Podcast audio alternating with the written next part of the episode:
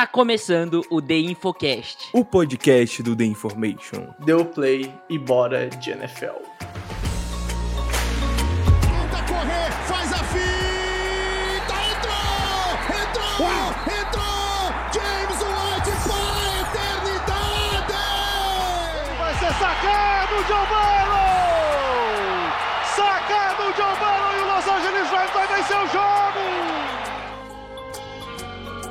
Olá, olá! Está começando o The Infocast, o podcast do The Information. Eu sou o Pedro Bregolin e estamos voltando das nossas férias sabáticas, Rafael. Indo, de fato, para 2024. Então, um feliz ano novo, Rafael Couto. Muitas felicidades à sua pessoa. Que tenhamos uma temporada de 24 tão boa quanto foi a de 23, pelo menos de NFL, porque o The Information tem boatos que vai renascer das cinzas em alguns parâmetros. Então eu confio na Fênix que a gente vai ser esse ano. E eu só queria falar uma coisa, né? Se ano passado era com o Pedro Matsunaga toda semana, começamos o, o ano de 2024 com um chinelinho, né? O clássico Pedro Matsunaga faltou, Rafael Cutter, coisa que a gente não vai deixar faltar, porque, cara, podcast é sagrado, Cutter. Seja bem-vindo à nova temporada. Tudo certo, Cucu? Fala, Bregs, fala ouvinte da Infocast. Cara, é, é isso aí. Na verdade, né, inclusive, eu não queria dizer assim, logo direto pro ouvinte, mas é, uma das mudanças que a gente fez aí para melhorar a qualidade do conteúdo do Information É. é, sacrificar Pedro Matsunaga. A gente jogou ele do alto do, do vulcão Krakatoa no Havaí. Uhum. É, e, enfim, agora é só eu e o Bregs daqui para frente. E Exato. é isso. É, é triste, mas era necessário ser feito aí. E. Mentira, gente, já pra semana que vem tá de volta aí pra É, encher tá- o nosso tá saco. É verdade, tanto em live quanto em podcast. Aliás, também a gente vai fazer É anúncios aí. semana que vem, né? Semana que vem é semana de anúncios. Aqui a gente tá meio que tirando o pezinho das férias, voltando a fazer o podcast, mas Sim. voltar como a gente vai voltar só semana que vem. E aí é muito por conta que este que você fala terá um PC novo, montou um PC para justamente para fazer live, conseguir produzir algum conteúdo para para de vídeo principalmente, né? Então Semana que vem é uma semana de mudanças no The Information, de volta de conteúdo, como a gente tá já também se preparando para draft, mas claro, free agency e tudo mais. Vai ter muita pauta que a gente vai conversar em live, em vídeo, em tudo que tu imaginar, caro amigo ouvinte. Cutter, a gente também vai continuar as tradições no passado, né? Porque, cara, pela primeira vez na história, talvez a única até o final do The Information, o EP tá saindo 29 de fevereiro, ano bissexto, cara. Eu não sei quando a gente vai voltar a soltar EP dia 29. E a gente poderia usar que essa é a desculpa pro EP não ter saído na quarta, como geralmente é, e tá saindo na quinta. Mas não, foi sem querer, foi aleatório. Foi tudo então... planejado. Foi É. tudo planejado. Exato. Então, ano bissexto pro The Information começar aqui no seu sexto ano de cobertura de NFL. Eu acho que é o sexto ano completo e rumo ao sétimo Super Bowl. Não sei, posso ter errado nas contas agora. Mas enfim, Rafael Cutter, dia 29 de fevereiro, eu não achei o que esse dia é, além de ser o dia do ano bissexto. Eu nem sei se tem alguma coisa a mais no dia 29 de fevereiro. E aí eu vou ficar devendo essa informação, porque tu joga 29 de fevereiro no Google, é tudo no bissexto. Então fica aí a informação. É, é, obviamente, né? Como a gente tem quatro vezes menos do dia 29 de fevereiro, não tem muita coisa que acontece. Exato. A gente Exato. tem aqui tem alguns nascimentos aqui maneiros, tipo Papa Paulo III, umas coisas assim. Uhum. Morte não teve ninguém. Não tem nada, é, bem pouco. é Aqui bem tá dizendo que feriado. ah, ah, Só tem feriado de João Cassiano no cristianismo. E eu, Quem que como é cristão, maluco? posso, posso confirmar que eu nunca ouvi falar desse cara. Baita, baita É, informação São aí. João Cassiano, né? eu sou evangélico, né? Então Ah. eu realmente eu não, não conheço. Ah, nasceu o Benedict Rovedes, aquele Bah. maluco que é lateral esquerdo da, da, da Alemanha no, no- em 2014, tá Aham, ligado? Aham, tô ligado, tô Ele, é- ligado, ele ligado. é zagueiro do Schalke, eu gostava muito dele. Aliás, nossa, o Schalke Fora tá ele. indo de comes e bebes, né? Cutter? Tu que é fã do Schalke, pô, assim, é Schalke, triste. o Schalke, cara, é triste. cara, o Schalke vai ser rebaixado e aí, tipo, ele não vai conseguir jogar a Série C da Alemanha porque ele tá numa dívida fodida. Que bizarro isso. Assim, não. tipo, é, basicamente o Schalke vai virar amador e vai voltar de novo. Tipo, é, É. uma das paradas mais bizarras que eu já vi. E eu acho que esse é o melhor mesmo, cara. O time tá cheio de dívida, tá Uhum. com a, a- a- diretoria é, completamente Mickey Mouse, então tem que ter uma reforma total mesmo, começar do zero e Ah lá o que é, aconteceu com alguém os sério Rangers, ali pra, né? pra, Uhum. pra ajudar. Vamos comprar o Schalke, cara? Puta, eu acho que é um investimento válido, cara. Será que é muito A caro? gente pega o dinheirinho de caixa que a gente tem aqui do The Information. Eu acho que dá. a gente Eu, eu- cara, eu acho que dá pra fazer essa mão aí. Não deve estar valendo muito comprar o Schalke 04 hoje em dia. Eu faria, pô, eu faria muito isso, cara. Eu faria muito isso, na boa. Tipo, eu largaria tranquilamente a minha vida de vender pote pra, pra administrar um clube de futebol. Tranquilamente. Fácil. Fácil, fácil, fácil. Pô, Com certeza a gente faria um trabalho melhor do que eles fizeram. pô, então. sem dúvida. A gente não iria falir o clube. Isso eu tenho uma certeza. É. Isso eu tenho a certeza.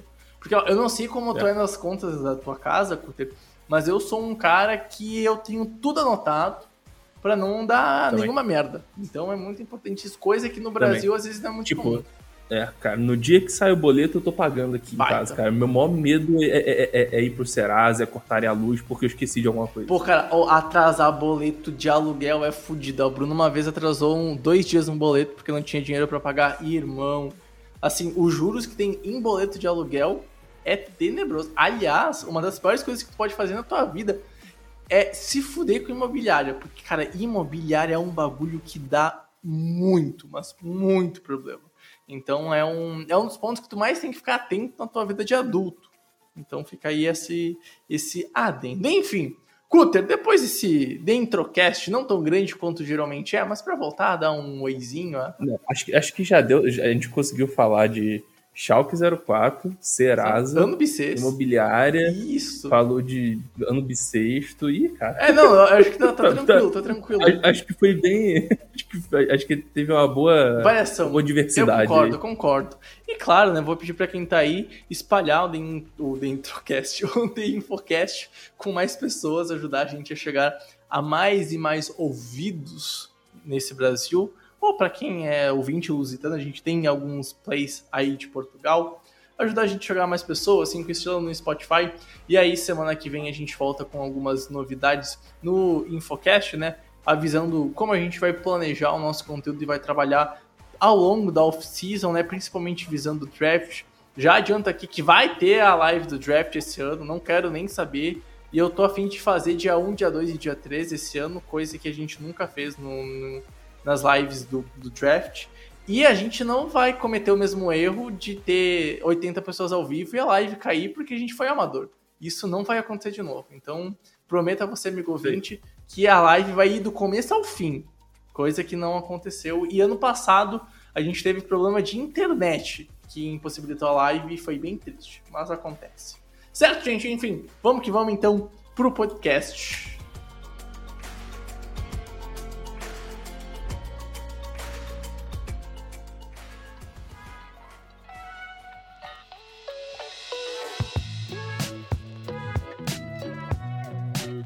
Bom, Cutter, vamos lá então começar o primeiro podcast da temporada. Podcast que geralmente é mais curto e o tema ele é mais descontraído. A gente sempre procurava algum tema assim mais interessante.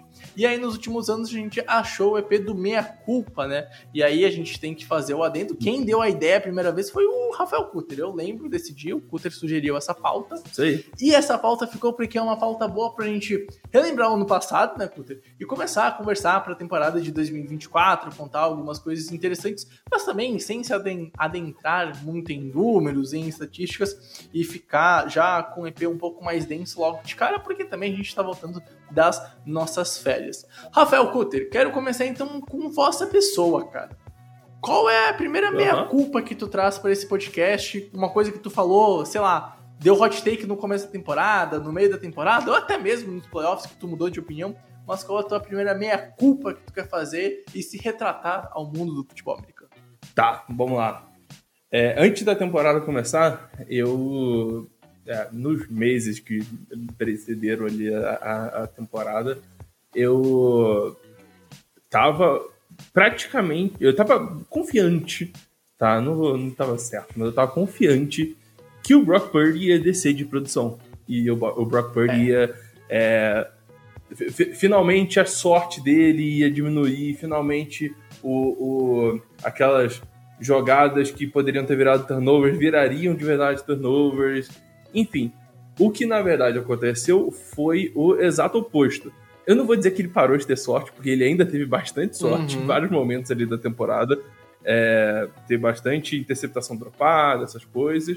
É, mas ele melhorou muito como passado. Muito, muito, muito. Eu acho que ele, te- ele fez um ano assim pra calar a boca de todo mundo que tava falando mal dele na, na, na, na off-season. E ah, não, não, porque não ganhou o Super Bowl, não, não, não, porque foi carregado no Divisional Round, no, no, no- na final de conferência. Cara, se não fosse o Brock Purdy resolvendo o, o- o- os jogos ali, principalmente os dois ali da- dos playoffs que eles venceram, que os 49ers venceram, é, cara, não, não, não ia rolar É, nada. É bem isso. se você pega e substitui o Brock Purdy pelo Garópolo durante essa temporada toda, eu diria que os 49ers teriam umas duas vitórias a menos e tinham caído na primeira Eu rodada concordo. É difícil fa- fazer esse tipo de suposição, mas é isso. Pra mim, o Brock Purdy ele soube rodar o esquema do Kyle Shanahan perfeitamente. é, conseguiu utilizar muito bem os- a- a- a- as armas que ele tem. E aí a gente, ah não, porque o cara tem um, ele tem ali um, um ataque muito bom, etc, etc, etc. Mas o Trey Lance, uma pick top 3, não soube aproveitar isso, né? Então, é, eu acredito aí, é, eu, eu acredito fielmente que o, que o Purdy vai continuar bem no ano que vem. Obviamente, a gente tá esperando ali uma- umas perdas, né, para essa off-season aí do, do, dos 49ers. Eu não acho que esse ataque essa defesa vão estar tão absurdos assim, mas eu acredito que o São Francisco tem mais um aninho ali de janela para o Super Bowl, enquanto a NFC ainda está se reestruturando, enquanto o Brock Purdy não é pago, É. enquanto os salários caros ali do, do, do- do- pessoal que é, das estrelas aí do, do- dos 49ers não, não começam a é, não, batem muito no cap atual, eu acho que esse ano eles ainda são um dos favoritos para o Super Bowl e muito disso é porque o Brock Purdy é muito bom nesse esquema do Exato, Kyle e é um cara que cresce no- nos momentos mais importantes dos jogos, né, Couto? Eu acho que isso é o principal.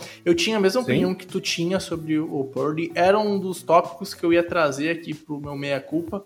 E, cara, é, eu duvidei muito do Purdy e não digo que desrespeitei em algum momento, nessa temporada, na primeira sim, mas nessa eu não, não desrespeitei. Não duvidei pra caramba. Mas me dá a impressão que ele tá no caminho certo dentro desse esquema. Claro, ele não é um QB que vai revolucionar a NFL ou alguma coisa do tipo, mas ele tem um algo a mais que não é todo mundo que tem. E os últimos playoffs mostrou isso, acho que pro mundo do futebol americano, contra os Lions principalmente, contra o Green Bay, que é uma defesa aí um pouquinho superior também. No Super Bowl ele não foi um fator negativo. Não quer dizer que ele também não, não poderia ter feito talvez um pouquinho a mais para vencer o jogo. A gente comentou isso na análise do Super Bowl, só ir, ir lá dar o play no, no episódio, dois episódios anteriores a este aqui. Mas eu acho que os Niners eles são novamente o forte candidato para levar a NFC na próxima temporada. Se nada drástico acontecer em free agency, em draft, tudo pode mudar numa off-season. Mas hoje eu acho que é o time mais competente, muito por conta do esquema que, pelo Purdy, também está sendo rodado, né? A gente fala que ah, qualquer QB lá nos Niners vai dar certo, coisa que obviamente não é verdade. Não é qualquer QB que vai dar certo naquele esquema. E o Purdy, ele é muito competente no que ele é proposto a fazer, no que o Shanahan pede e ele consegue executar.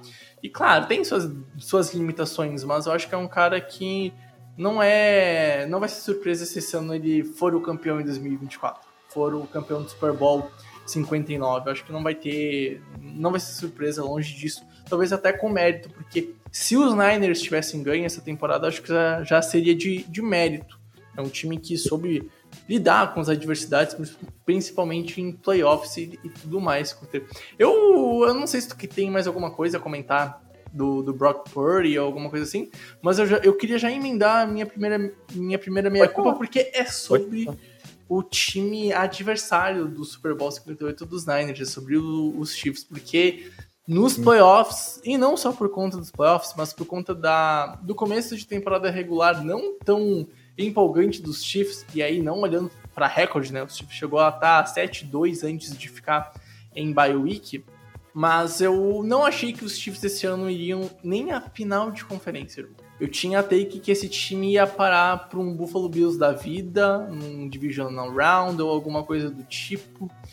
E, cara, eu me surpreendi quando passou para a final de conferência. E depois que passou para a final de conferência, eu respeitei mais, mas não o pus como favorito para o confronto contra o time dos Ravens. Para os Niners foi diferente, mas eu desrespeitei talvez a supremacia dos Chiefs na, na NFC. E, cara, tudo me levava a crer que o ataque não ia conseguir, talvez não por culpa do Mahomes, mas pelos adendos que ele tinha nas posições de, de wide receiver, de um ano não tão bom do Kelsey, mas Cara, é bizarro como os Chiefs viraram a chavinha. O Andy Reid, cara, sensacional no final de temporada. E claro, né, a defesa do Spagnolo ajudou a segurar as pontas, né? Teve um momento que nos playoffs o ataque não foi tão bem assim, principalmente o segundo tempo contra os Ravens, um primeiro tempo bem, bem fraco contra os Niners no, no Super Bowl em quesito de pontuação. E, cara, não dá para duvidar dos Chiefs. Acho que o meu maior ensinamento, mesmo quando os times do Patrick Mahomes, Andrew não estiverem tão bem assim durante a temporada, eu acho que é muito forte eu falar que esse time não é nem favorito para chegar em final de conferência. E aí, claro, não era por culpa do Mahomes, era por conta do cenário do, da franquia de KC. Mas, cara, é, quando tu tem o melhor jogador de futebol americano, tu não pode duvidar dessa franquia, nunca eu duvidei. E eu acho que é algo que eu não vou cometer novamente em 2024. Não é, aposte Não, não tem como. É, é, né, é a mesma cena do Tom Brady, né, cara? Não tem jeito. É, pois é, cara, e, e é isso. O, não só o Mahomes, né, cara? O espanholo e o trabalho que ele faz com Uhum. essa defesa, a defesa super jovem, inclusive, e que não deve perder muitas peças pro ano que vem, né? O Ledger Smith já tomou aí a franchise tag, é, a gente não sabe se vai ser uma troca, mas normalmente é, ele vai ficar aí pelo menos por mais um aninho aí em KC. Eu tô empolgado para ver o que essa defesa vai mostrar aí no, nos próximos anos, porque tem uma jovialidade muito Uhum. grande, sabe? Eu acho que a gente tem aí pô, jo- jogadores tipo o, o McDuffie, o próprio Leger Sneed, o Laftis, ah, todos os linebackers basicamente são bem jovens, do Willie Gay até o Nick Bolton, até o Léo Canal, enfim, todos esses caras são é, bem jovens ainda, estão no começo aí das suas carreiras na NFL, então é, e são liderados aí por caras como Uhum. o Chris Jones, né, que dentro de campo é um líder, é um cara mais veteranaço e ainda assim mantém aí a qualidade de sempre. É, eu acho que esse time dos Chiefs vai continuar sendo o time Sim. a ser batido, não só por causa do Mahomes, obviamente também por causa do Mahomes, principalmente por causa do Mahomes, mas por conta dessa defesa também. E eu sou capaz de apostar que eles vão investir forte em wide receiver esse ano, seja no draft ou na free agency. Pô, e mas vamos, eu e vamos acho ser sinceros, né. Coteiro? Comparado ao ano passado, é difícil piorar nesse quesito de wide receiver. Até porque se tu pensar, o Rashid Rice vai para mais um ano, um ano de trabalhando novamente com o Patrick Mahomes, não vai ser mais calouro. E foi importante no final da temporada passada. Foi um alvo que foi bem constante em playoffs também. Ah, o Kelsey, cara, hum, parece que é vinho às vezes, tá ligado? E quando mais precisou dele, ele clicou, ele ligou, ele, cara, conseguiu produzir. No momento mais importante do ano, ele foi lá e produziu. E assim, ah, com todo respeito a Kadarius Stones da vida, o MVS que foi cortado lá dos Chiefs também, é, é difícil piorar do que foi ano passado. Para piorar do que foi ano passado, tem que fazer muito esforço. E mesmo assim, com um elenco ruim de wide receivers, o time foi lá e ganhou o Super Bowl. Então, é, com qualquer upgrade, mesmo que não seja tão potente ou tão bom assim, tu já vai olhar pro Patrick Mahomes e vai pensar, pô, vem mais um ano do cara destruindo, mais um ano desse time encaixando. E, e aquilo, é duas mentes geniais, né? Do Mahomes e o físico do Mahomes como um todo, né? Trabalhando no futebol americano, e o Andy Reid, né, cara? Eu acho que enquanto principalmente o Andy Reid estiver lá em, em Kansas City, a gente vai sempre olhar para esse time e vai botar ele como um dos favoritos. E, e não sei até quando isso vai acontecer, acho que vai demorar um bom tempo para algum dos dois sair de KC, mas é no momento que tu tem uma dupla tão boa de QB e head coach, cara, seja um terreno meia boca e tu tenha, sei lá, um alvo muito bom na posição de wide receiver ou vice-versa, é, tu consegue improvisar, tu consegue achar soluções. E aí, Sim. talvez com um talento que para outros times seja meia boca, que não seja o suficiente, cara, para um Patrick Mahomes é a vírgula a mais para conseguir produzir. Vamos ser sinceros, ninguém esperava que o Rashid Rice em algum outro time fosse tão importante quanto foi para os Chiefs ser campeão do Super Bowl. Aí tu pode falar o que tu quiser, que poderia ter feito um melhor ano em alguma, uma, alguma outra franquia, enfim, a, a, justificativa que tu quiser dar. Mas o que ele fez nos Chiefs, eu acho que ele não seria tão importante para outros elencos, muito por conta, Cutter, do talento que tem de, de QB lá, cara. Eu acho que é, qualquer receiver vira um alvo interessante quando ele joga com o Patrick Mahomes. Justíssimo, justíssimo. É, eu vou passar o próximo aqui e eu acho que dá pra gente falar sobre, sobre QBs, assim. Tranquilo, ainda mais depois do ano passado, né, cara? Meia culpa. Ainda mais depois do ano passado. Mas eu queria puxar, na verdade, eu queria puxar do outro lado da bola dessa vez. Eu queria falar dos Rams. Não só da defesa uhum. dos Rams, mas no time como um todo. Tá? É, a gente colocou esse, esse time dos Rams ali como é, potencial para ser um dos a últimos aí no, Rams. É, Pá, a gente errou muito na feio com os Rams. É, é, a gente, cara, a gente, é, pô, uhum. a gente amassou os Rams nas previsões, assim, é, colocava eles, assim, com cinco vitórias, seis, quatro vitórias, é, e é. eles tiveram dez vitórias. Mas aí, por que, que é isso? Né? A gente tem múltiplas explicações possíveis. Primeiro que o Sean McVay é foda, não tem outra palavra. Ele é muito bom. Ele é um excelente técnico em todas as nuances possíveis. É, segundo ponto, o Stafford, cara, fez um trabalho monumental também. É, já chegando uhum. e colocando aí o Puka Nakua no mapa. Puka Nakua tendo a temporada fantástica que ele teve. É, e mesmo sem um Cooper Cup ou com, um, um Cooper Cup baleado aí nos é, primeiros e últimos jogos ali, ele, é, eles conseguiram produzir, o ataque foi muito bom. Kyron Williams foi uma surpresa agradabilíssima, gostava muito dele desde Notre Dame. É, e a defesa foi o que mais é. me surpreendeu.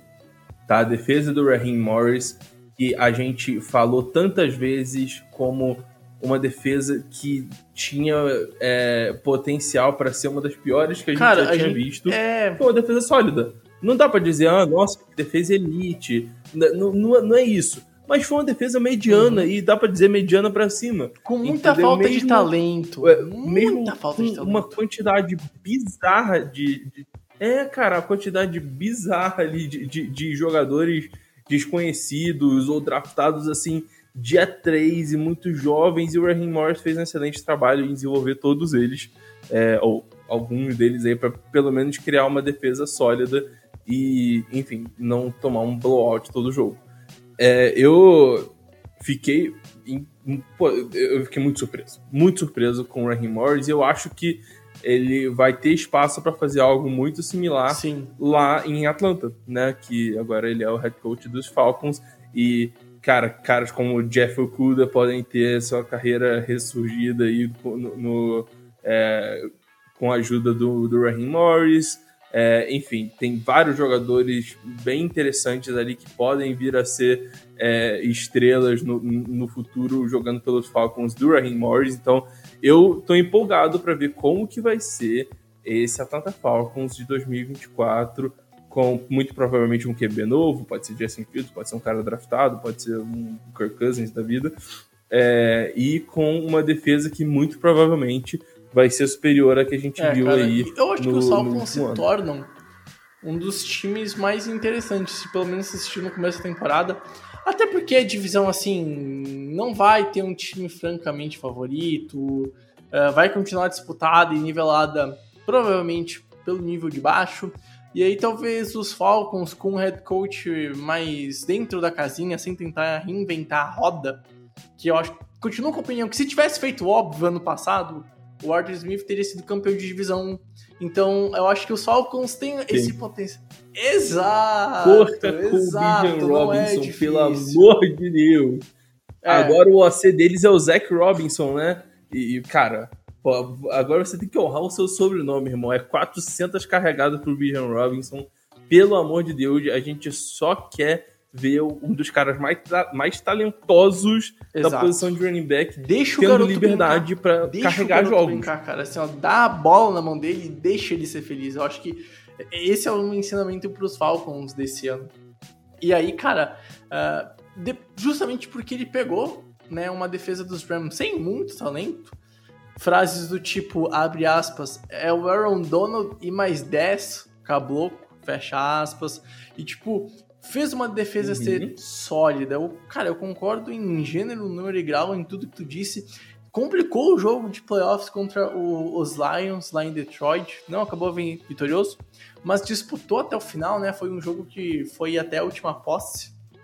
Então, cara, eu acho que é, é um ponto bem interessante esse do, do, do meia-culpa pros Rams. Eu acho que tinha uma comunidade inteira, né? E aí, pô, pouca gente falou que os Rams poderiam ir pra frente, pegar playoffs. Eu acho que talvez nem boa parte da torcida dos Rams acreditava nisso para a temporada de 2024.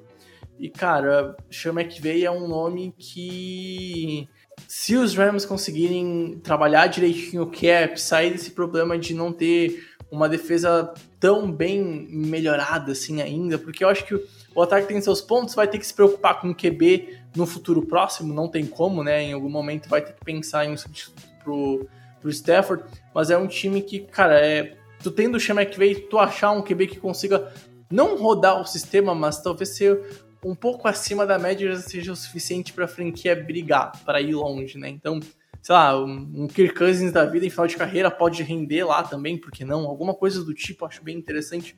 É, é um nome bem interessante, né? E aí, mentalidade jovem, consegue rodar um ataque mais diferente, aprendeu com os próprios erros, né? Se a gente falou que ano passado o Shanahan aprendeu em alguns pontos com os próprios erros, eu acho que o Kyle Shanahan, o Sean McVay também, né? Em não ser um ataque baseado em só um running back como era no começo da carreira, em saber cuidar e os momentos de arriscar ou não, em quarta descida, enfim, eu acho que é um cara que é novo e é bem maduro para a idade que tem. É o que mais me chama a atenção no McVay, é isso, é a maturidade que ele tem e, o, e como ele compreende o futebol americano tendo tão, tão pouca idade.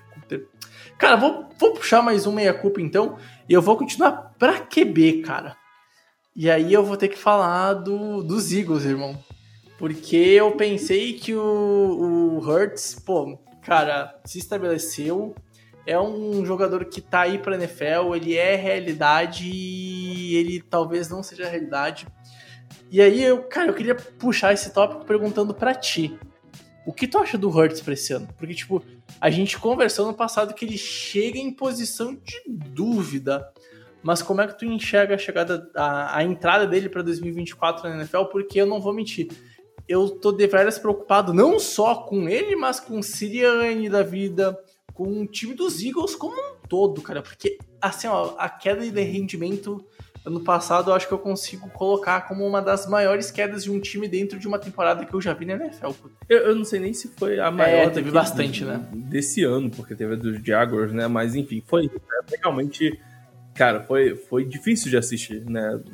Como Coitada. a grande maioria sabe aí, a Ju, minha esposa, torce pros Eagles. Então, eu, eu por Uhum. tabela, eu torço também, tá ligado? Então, eu, eu acompanhando jogos assim, e cara, é, eu, eu não sei se, são, se eram só os coordenadores, sabe? Tem talento lá, sim. É, os coordenadores foram mal, sim. Mas eu não sei, eu senti alguns problemas de execução da parte do Hurts, da parte de alguns nomes ali na defesa, algum Bradbury da vida, assim, que eu não, não- eu achei bem ruim a temporada dele. É, mas sobre o Hurts, eu Uhum. fiquei decepcionado esse ano. Fiquei bastante dece- decepcionado. Inclusive, é, é, eu tinha anotado aqui ia ser possivelmente o meia culpa que eu ia falar, mas é, eu não sei. Eu, eu, eu fico é, eu fico pensando Pode se ser, foi o dedo do Brian Johnson, eu, não- eu fico pensando se é, não foi alguma outra coisa que levou isso É, mas, cara, o, o Jalen Hurts teve problemas de precisão, isso é difícil de você colocar no coordenador ofensivo. É, eu acho uhum. que às, às, vezes ele segurava a bola muito, às vezes ele só é, fazia uma leitura e é, sentia que estava pressionado, não ia ter mais tempo de fazer uma segunda leitura e saía correndo é. e ganhava, tipo, uma jarda. E, cara, tu, porrada. Tu vai pegar as stats deles de um, de um ano pro é, outro, eu, né? Nós. Se tu for analisar, que a gente está fazendo aqui nesse podcast, tu pega lá a porcentagem de interceptação de 22 para 23 subiu de 1.3 para 2.8, a porcentagem de QB de TDs caiu, não foi tanto, mas caiu de 4.8 para 4.3. Então, tipo, vai chamando atenção esses números, sabe? Tu começa a, a se preocupar, né? Então, é, é, um dos pontos que tu, assim, tu fica bah, cara, sofreu com interceptação, subiu muito o nível e o número que teve de interceptações de um ano para o outro, né? Terminou a temporada de 22 com 6 e mais do que dobrou, né? Na de 23 foi 15 interceptações e também teve o número de porcentagem de passes acertados no geral diminuído, né? Perdeu quase 1%. Não é uma perda tão grande, mas é um número considerável quando tu compara com as stats de, de passes tentados e passes completados de um ano pro outro. Então, tipo, alguma coisa aconteceu. Se tu, se tu for ver, inclusive. É, não, se tu for ver, inclusive, exato, muito exato, disso exato. é na parte final da temporada. É, muito disso é essa queda de rendimento absurda que os Eagles tiveram é, nessa, nessa última metade. É. E isso Pô, aí te... é um problema muito sério. Muito sério. E a gente tá cansado de ver na NFL uhum. coordenadores ou ataques ou unidades, enfim, que vão muito bem até a bye week ou até a semana Irmão, 8 e depois Foi parecido com o que aconteceu, porque ó, tu vai até a semana porque... 10, né, que é a semana da bye week, então da 1 a 9, cara, foi 8 vitórias e uma derrota. Aí começa o pós-bye week vencendo os Chiefs, né? Vence a partida por 21 a 17, fica 9-1 e aí, irmão, vence Buffalo Bills na, na overtime, dois times de calibre que tu consegue vencer, só que a, a partir daí, irmão, foi tenebroso, foi cinco derrotas e uma vitória, cara. Tu não pode ter, terminar a temporada 1-5, puta, foi tenebrosa, tenebrosa. Tu, tu não pode terminar a temporada 1-5 quando tu é líder da, da tua conferência até a semana 12. Tipo, a, alguma coisa muito séria aconteceu e aí me preocupa porque o é. Siriani não conseguiu ajustar, os coordenadores não conseguiram ajustar, a defesa simplesmente não parava nenhum ataque adversário, todo ataque ia lá e fazia 24, 25 pontos, 300 jardas, 350 jardas. Foi preocupante o final de temporada do, dos Eagles, em todos os aspectos. Os Eagles entram em 2024, não digo em alerta vermelho, mas eu entro com o pé atrás. Eu realmente entro com o pé atrás pro time dos Eagles. E hoje eu acho que os Cowboys estão um pouco mais não digo que fortalecidos, porque os Cowboys também têm seus sérios problemas de confiança quando a gente fala principalmente de playoffs. Mas os Eagles, para mim, eles entraram e começaram um ano e se firmaram um ano como o franco favorito da divisão, o melhor time da divisão, e terminaram um ano atrás do posto pros Cowboys. E vão entrar para mim em 24 atrás, até eu não ver se esse time de fato conseguiu vencer essas adversidades no começo da temporada. Faz todo sentido. Vai Faz lá, Cutter. Manda lá, manda é... lá. Vou jogar mais uma aqui. Posso? Cara, eu. É, eu tenho que pedir desculpas a você, Brags. E... Porque eu, você tava certo, eu, eu tava vou, errado. Eu vou te mentir aqui, Cutter. Sobre eu ia pedir o Detroit pra cada um nomenclar um acerto pra não só a gente falar que a gente só erra, porque o meu maior acerto, acho que produzindo conteúdo da Information, foi os Lions, cara. Tudo que eu falei dos Lions aconteceu. E até um pouquinho melhor Claro, eu acho que tem sim, tem sim a, a, a queda de Minnesota por lesão, sim. Por perder o Justin Jefferson, que estava vindo com um número para, sei lá, fazer a melhor temporada da história de um wide receiver.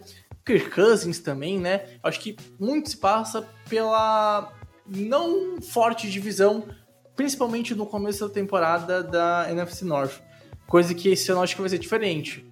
Então, pois é, só que mais pro final, eu é, eu julgo que aí na segunda metade ficou, da ficou. temporada uhum. ficou uma divisão bem forte, cara. Essa subida do, do, do, dos Packers, assim, o Jordan uhum. Love adaptando e tendo uns últimos aí 10 jogos muito bons.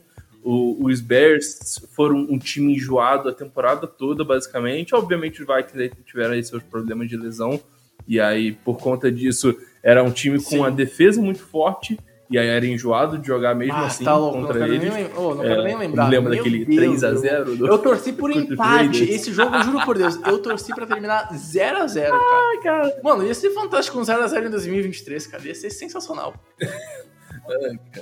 Ia ser muito bom. Enfim, mas, é, cara, o, o Lions me surpreenderam muito porque foi um time Uhum. muito bem desenhado em todos os aspectos.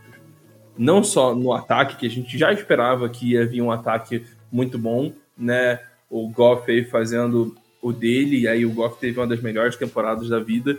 É, super, super eficiente confiável. É, o jogo terrestre entrou muito bem com a dupla Montgomery e Gibbs. Eu ainda questiono essa escolha do, do Gibbs na 12 do draft passado, mas, enfim, é, até agora, até agora o, o, o que ele tá fazendo tá. Uhum. Não vou dizer que tá valendo a pena, mas tá, enfim, pelo menos entregando algo, é, mesmo não sendo running back 1.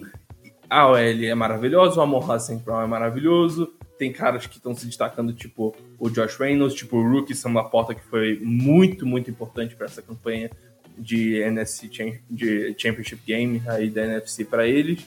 E é, também a defesa, cara. A defesa que eu acho que o pessoal colocou essa defesa como ruim aí depois do fim da temporada. E, cara, eu Uhum. discordo. Eu discordo. Eu acho que é uma defesa muito boa contra a corrida. Muito boa mesmo contra a corrida. Uma das melhores em, em, em EPI per play cedido, né? É, contra o passe não é das melhores, tudo bem, beleza. Mas é um time que obriga você a ser unidimensional e que fica batendo em você e, e é, sugando é, relógio o tempo inteiro com o jogo terrestre. Então, cara, é. Eu, eu, eu, eu considero aí os Lions de novo Uhum. contenders para esse ano, já que o Ben Johnson continuou, já que a grande maioria do- dos nomes importantes vai continuar também. É, então não tem por que não considerar Cara, e assim, pra- pra a não saída final do Ben Johnson acho que ganhar. é a grande contratação, entre aspas, porque tu consegue manter um sistema que deu bem ano passado, que tende a Com evoluir, cara, e que da sua forma, é, isso é- e a gente conversou muito isso na oficina passada, né? Pode lembrar isso. É, e, e é um sistema que tende a evoluir e que ele é mortal da forma que ele joga. E aí eu acho que o grande ponto negativo da franquia é, o, é a defesa contra o jogo aéreo. Aí mais culpa pelo grupo de defensive backs que a franquia tem, que é o que precisa melhorar para a próxima temporada. Tem lá uma dependência, talvez em um único nome, que é do Hurston, de conseguir pressionar, de conseguir deixar o pocket adversário talvez sempre em colapso. O jogo terrestre não é tão necessário desse único homem, mas consegue como uma unidade. O box é muito forte, né, da franquia dos Lions, como o Peter falou, concordo em gênero, número e grau também.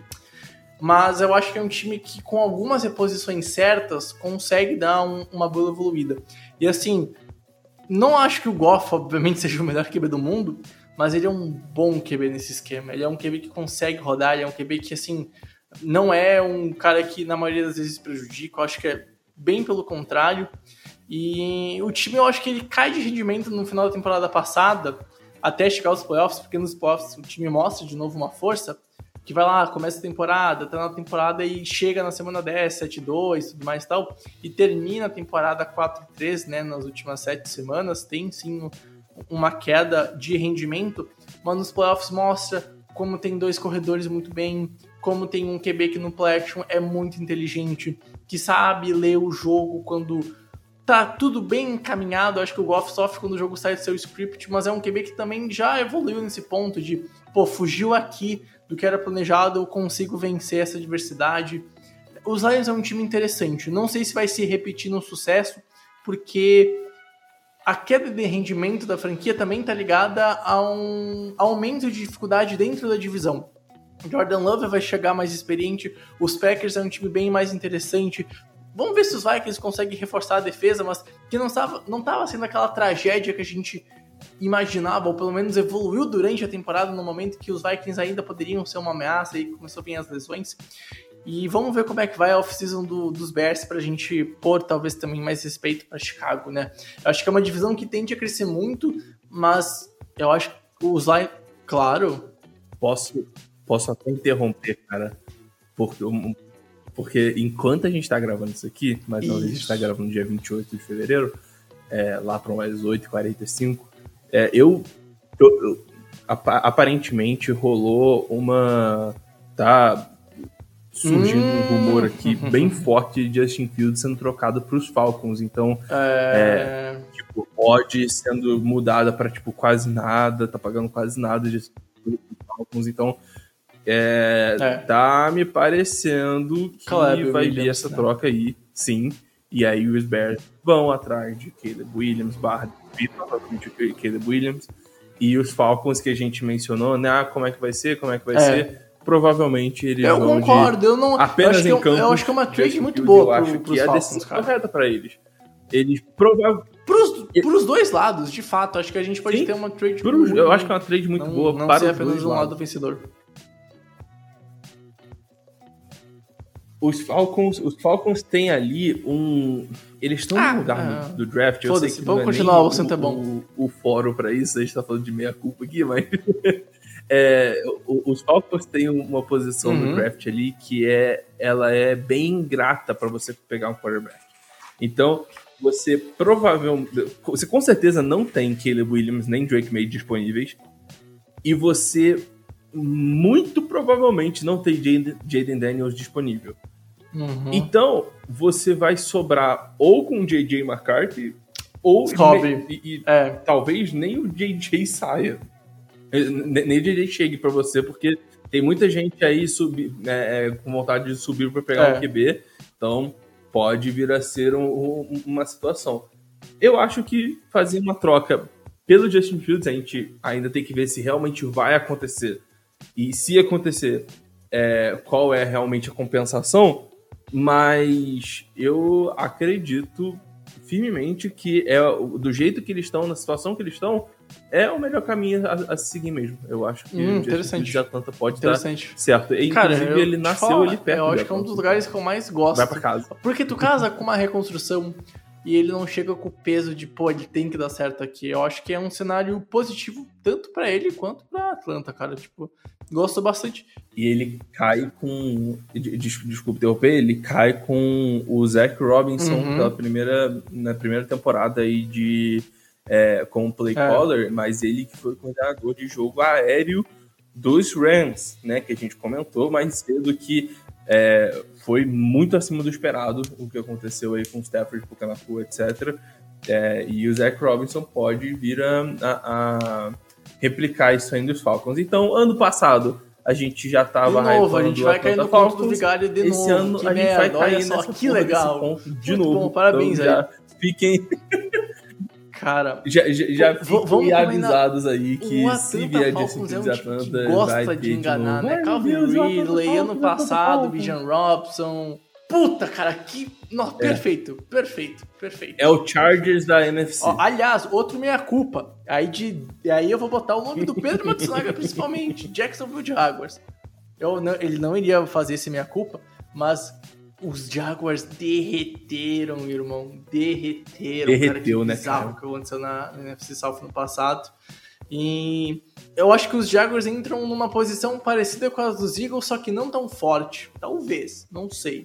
Eu não parei para pensar ainda em qual time entra numa situação mais delicada para a temporada. Mas eu acho que.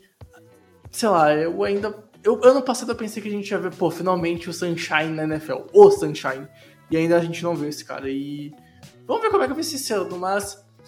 Eu tô começando a ficar levemente preocupado. Não tô tipo, meu Deus do céu, é agora ou nunca. Mas tu sabe quando tu espera um negócio, e aí talvez o problema seja a minha expectativa. Quando tu espera talvez aquela pizza maravilhosa, tu fica seis meses sem comer pizza e tu pensa, bah, vou comer no melhor restaurante de pizza do mundo na Itália, lá em Roma. E tu chega lá e tu percebe, pô, não é tão boa a pizza e tá demorando para engrenar esse rodízio. Sabe, eu tô com esse sentimento, Cutter, eu tô sentindo que tá demorando alguma coisa a engrenar e eu tô começando a ficar com uma pulga atrás da orelha. Não do tipo, vai dar merda. Mas eu tô me perguntando, será que pode dar merda? Eu acho que é, é, é nesse ponto que eu tô com os Jaguars. E principalmente com o Trevor Lawrence. Não tem como não fugir do assunto Trevor Lawrence quando tu fala do Jacksonville Jaguars, né?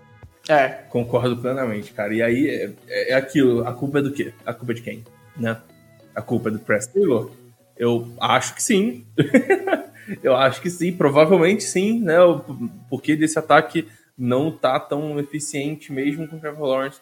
Tipo, da, olhando o jogo em si, uhum, você uhum. consegue sentir que o Trevor Lawrence é diferente. Não tem como não Ele falar é que não muito tem. bom. E você tem talento ali. Porque, cara, desculpa. É, o Christian Kirk, a galera falou do contrato dele, mas, pô, o Christian Kirk é um excelente wide receiver. O Calvin Ridley, o Ridley é ótimo. O Calvin Ridley é excelente wide receiver também, apesar dos drops, apesar de, enfim, de várias outras coisas, ele ainda teve suas mil jardas esse ano. É. E apesar de não estar jogando futebol americano profissionalmente por quase dois anos, né? Enfim. É, da mesma forma, você tem o Etienne, que é um pô, Eu realmente, back, eu acho que realmente o problema é que quem não tá é chamando é quem tá cuidando Ah, num posto de tipo, o que que coordenador aconteceu? ofensivo, cara. E aí eu acho que talvez seja a hora do Doug Peterson chegar e assumir a peita, tá ligado? Assumir, ó, deixa aqui comigo, deixa eu cuidar desse moleque, porque ele já fez isso. E não que o Carson Wentz tenha se tornado, Não. obviamente, o melhor QB da NFL, longe disso. Mas a gente lembra do Carson Wentz até a lesão e ele ia ser sim o MVP de 17. E mesmo sem ele, ele venceu o Super Bowl. Então ele tem peita pra falar, ó, joga em mim, eu, eu resolvo isso. E eu acho que ele tem que fazer isso esse ano, cara. Eu acho que não só num posto de sal... não salvar, mas eu acho que ele, como head coach da franquia, ele foi contratado pra fazer isso. Eu vou achar um erro se isso não Uhum. acontecer em 2024. Dele assumir a peita e, cara, vamos mudar isso daí. Eu- se isso não acontecer, eu cravo aqui já, cara. Vai ser um erro do Doug Peterson e talvez os Jaguars paguem caro por tal. Cutter, quase uma hora de EP. Eu, eu, eu falei que eu ia pedir pra cada um apontar né? uma coisa que acertou. Eu já meio que falei a minha dos Lions, mas eu quero saber de você.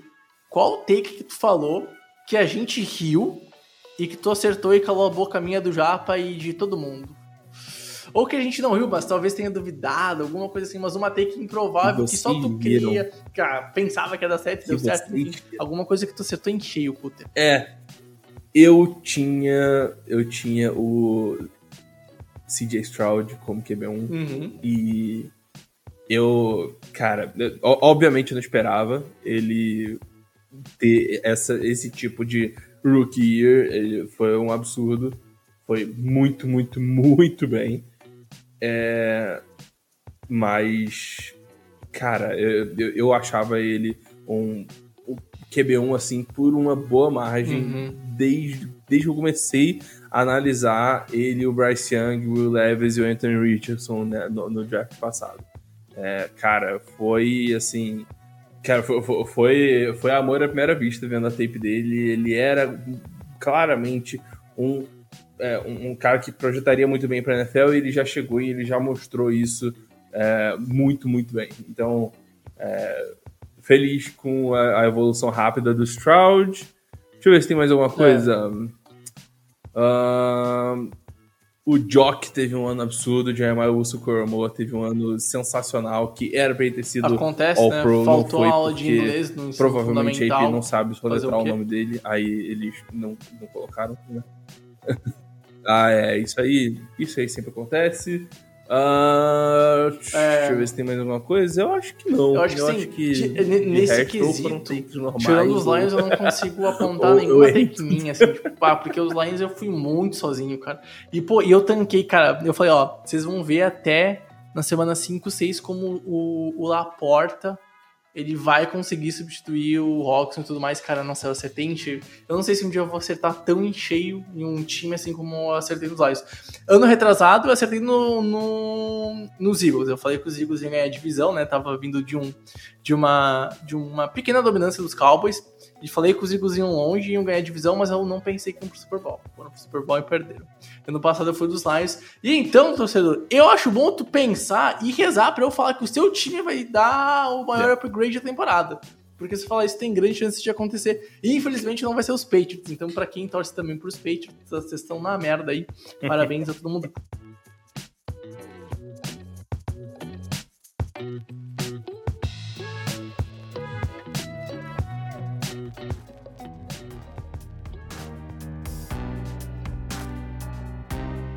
Cutter, cara, muito obrigado pela sua presença. Voltamos. Semana que vem, se tudo der certo, É com o meu é PC novo é para fazer live, para fazer conteúdo também para as nossas redes sociais. O Cutter já tá lá fazendo no nosso Twitter, então segue a gente lá, arroba Infofutebol em todas as redes sociais. E aí, a gente também vai postar certinho o cronograma de live quando a gente for fazer, quando vai sair os episódios certinho. Que nem a gente fez no começo do ano passado, da temporada passada, até o meu PC começar a morrer. Então, a gente vai fazer isso e a gente promete que vai se comprometer. Eu falo isso ao vivo pra eu ter a culpa de ter que fazer isso. Porque eu não quero deixar pro lado que isso é tenebroso. Então, Cuter, um beijo, tamo junto, valeu e até a próxima. Valeu, Bregs e todo mundo que ouviu até aqui. É isso aí, bom estar de volta depois de uma semana e pouco aí de, de, de férias. É, e é isso aí, cara. Agora começa a parte interessante. Agora a gente vai ver tape, a gente vai fazer. Ih, cara, vai ser uma loucura. Vai ser uma loucura. Mano, mano, aí. Se tudo der certo, Baita. em alguns momentos assim eu tiver de Eu- boa eu- no trabalho, eu eu abro umas lives assim, tipo, 3 Eu horas da tarde pra ficar vendo tape com o pessoal que apareceu. Né? Então, É, me comprometo com isso aí. isso aí vai ser olhando. Pô, gurizada, peraí, me Vendo tape 15 do nada, dá o BO aqui do trampo. turu aqui do Pô, eu queria, eu queria ter esse privilégio, não vou mentir, Parar a live cara. fazer Infelizmente eu não consigo. é. Hoje o meu trabalho me impede de fazer isso. Quem sabe um dia? Quem sabe um dia? Cutter, prometemos fazer em off um EP de talvez 40 É isso, minutos e deu. muito obrigado, valeu, Não consegue beijão, se um abraço Fala de e futebol americano é muito bom. Rafael Cutter, foi um prazer inenarrável ter estado com você aqui nessa maravilhosa gravação de podcast, sendo quinta-feira, no ano bissexto, dia 29 de fevereiro.